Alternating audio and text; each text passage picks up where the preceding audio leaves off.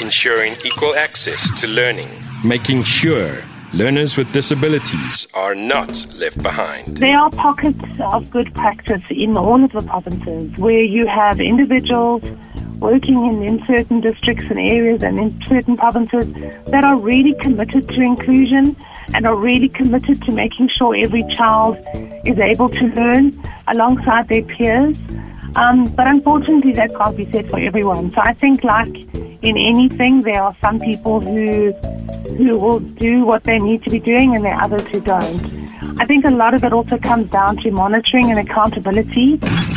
Ensuring equal access to learning, making sure learners with disabilities are not left behind.